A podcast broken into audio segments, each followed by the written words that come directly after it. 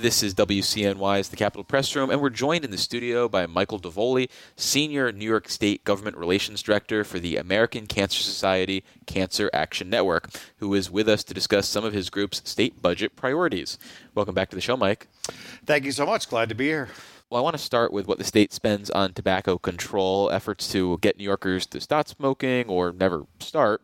We heard from the state health commissioner recently, and he said, quote, "We do spend a fair amount of money on tobacco control." What do you think about the money being spent? Is it a fair amount?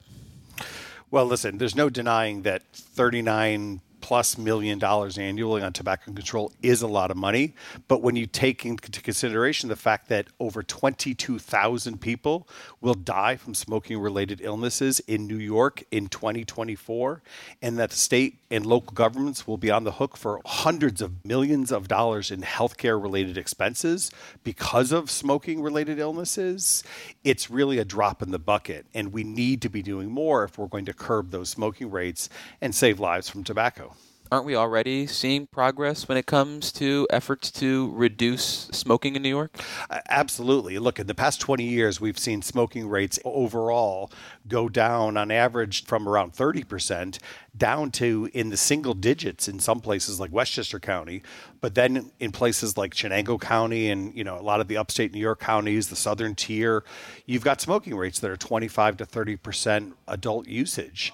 And you know, we have to continue to fight to ensure that people are getting what they need to help quit and to stop youth from starting in the first place. So while we're spending a lot, we need to continue to invest to make that progress. Because, like I said, 22,000 people dying every single year from smoking related illness. I mean, that's bigger than the capacity of Madison Square Garden or the Times Union Center or whatever it's called right now. You know, so it's no small number that we must address. So then, what is the appropriate spending level when it comes to tobacco control? It's a really good question. There are a lot of, you know, sort of federal, national guidelines about this that say that New York should be spending over $200 million annually. But that's not what we're advocating for. What we're advocating for is to get that number really sort of incrementally back up to where it was, you know, a decade ago. Right now, the state's spending about $39.6 million annually. We're specifically asking for the state to spend $46 million annually on tobacco control. And you take that money and you really target it towards the communities that have those higher smoking rates. We're not talking about spending money on broad based ad campaigns that hit upon people that don't necessarily smoke. We're talking about funding locally in those communities where people are smoking and investing resources into programs that are going to help deter from youth from starting in the first place. But Michael, where would we even get that money from? Are there any sorts of dedicated funds or taxes that we could tap into? Well, I'm so glad you asked. Every single year, the state generates around $860 million in tax revenues from the cigarette tax and from tobacco products. Now, that number has declined over time because smoking rates have declined over time, and that's a good thing. But the fact that we're still bringing in over $800 million in tobacco taxes and we're only spending 39 million really tells you that there's a big imbalance. Everybody loves to tap into every tax possible for their, you know, pet projects. But the bottom line is this is a tax that is trying to curb usage of tobacco and we need to be investing more of that money. Is there a possibility though that we're at a point where people understand the danger of smoking. It's been out there for a bit. It's been 25 years since Michael Mann released The Insider. So, is there a possibility, though, that we would be spending bad money after good or good money after bad, however this this phrase works, in the sense that people already know and they're just making a choice for themselves? being strategic in terms of how we target and who we target is really critically important. And that's why I say we're not going to talking about broad-based advertising campaigns costing millions of dollars that sort of go after people that don't necessarily smoke anymore. We really need to do those focused efforts to help prevent youth from starting in the first place. There's so much research out there that shows that if you don't pick up a pack of cigarettes or if you don't start smoking or using tobacco, by the time you're 25 years old, you are never going to pick up that pack. And so we really need to invest, continue to invest in getting youth from stopping in the first place it is kind of like weight loss where it's like the first 10 pounds you're trying to lose is often really really difficult then the next 10 is sort of you know, kind of a little bit easier, but that final 10 pounds that you're trying to reach to your goal is the hardest. And that's where we're at. And we can't just back down because if we back down, we're talking about 22,000 people dying every single year. I'm going to have to ask you about your weight loss program later, but before it's not do, working so well for me. well, before we do that, though, let me reintroduce you for listeners just joining us. This is the Capitol Press Room, and we're speaking with Michael Davoli, Senior New York State Government Relations Director for the American Cancer Society and Cancer Action Network. And I want to focus on the revenue side of things for a second, and, and specifically the taxing of tobacco products and how it can vary when we're talking about things that aren't necessarily cigarettes we think about tobacco taxes, everyone thinks about the cigarette tax and the fact that the cigarette tax just was increased by a dollar and we, you know, it's the highest in the entire nation. But what we don't often talk about are what are called the other tobacco products cigars, roll your own loose leaf tobaccos, electronic cigarettes, chewing tobacco snuff, all of these other products. Unfortunately, they're simply not taxed at the same rate that traditional cigarettes are. So if you think of a 100% rate is where cigarettes are taxed at, chewing tobacco, snuff, all of these other products, they're only taxed at about 75% of the wholesale price as it relates to cigarettes. And then e cigarettes are actually taxed at only 20%. The impact that has one, it's generating less money, but more importantly, you're making it easier for someone who is cost conscious to simply switch to a cheaper product. And so that's why we need tax parity. We need to bring up those other tobacco products to make it to an equivalent rate of what uh, cigarettes are in New York State. So I understand making the comparison between electronic cigarettes and uh, the traditional combustible cigarettes that we think about from a pack. But why does a cigar need to be folded in, considering that they're often enjoyed in a much different way than, say, someone who's addicted to cigarettes? Well, they're enjoyed in a different way for some people. I remember the days when I was in college here, coming to the Capitol, and the you know the hallways of the Capitol and the Senate were filled with cigar smoke. That's not where the big boom is happening. That boot boom in cigar smoking is happening in younger people. Younger people are picking up cigars at higher rates than, than adults are. And if they can do that and it's a cheaper way, they're more likely to do so. So this is really all about sort of deterring people from starting the product in the first place. And you know, often the people that are going to be able to pick up a cigar because they want to sort of enjoy that aspect of it, they're going to be able to afford the tax. And when it comes to the conversation around parity, does that extend then to marijuana?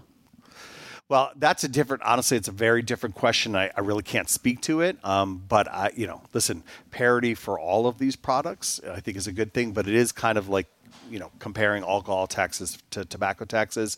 I just can't speak to it. Well, then let's turn to another area of spending, and specifically uh, what the state invests into the Cancer Services Program. What are you hoping that will be the final uh, funding commitment in the uh, budget that's due March 31st? You know, look, New York State it does incredible things when it comes to helping people have access to cancer care and help people have access to health insurance and health coverage.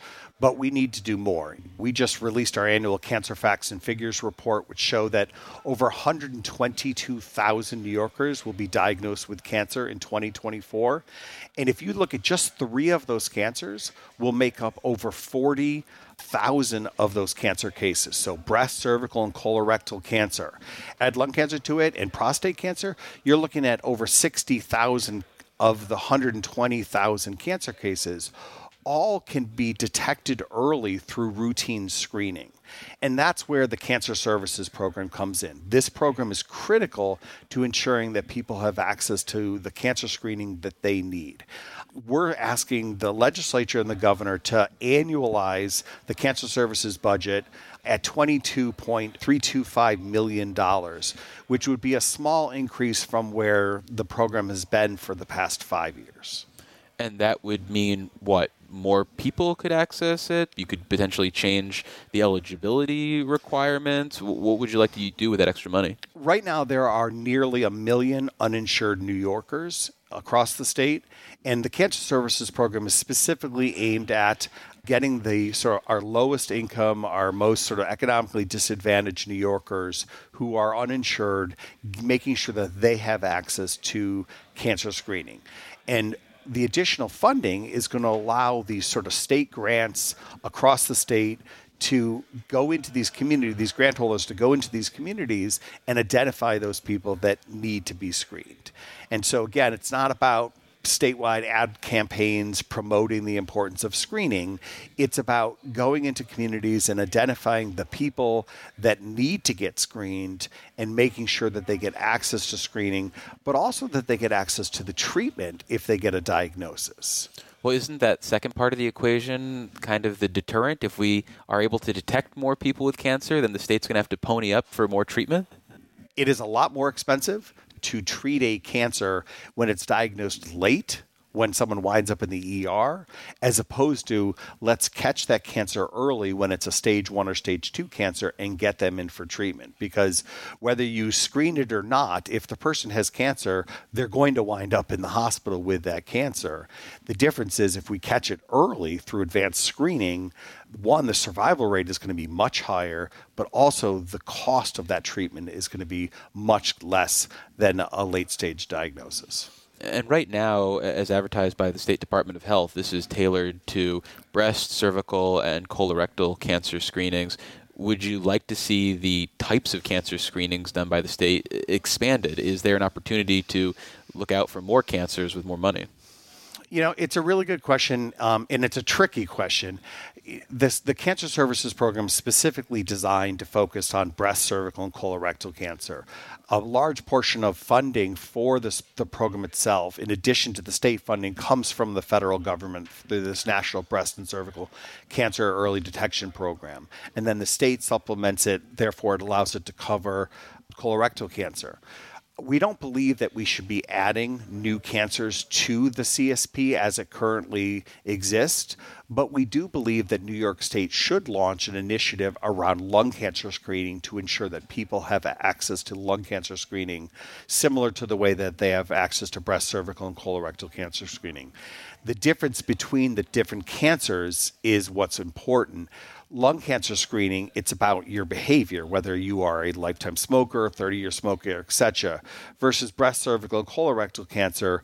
It's just based on your age about whether or not you should get screened. And so that's why just lumping it, adding lung cancer into the CSP is not going to get us where we need to go. Where we need to go is actually launch a comprehensive program to ensure that people who need to get screened for lung cancer are getting screened for lung cancer.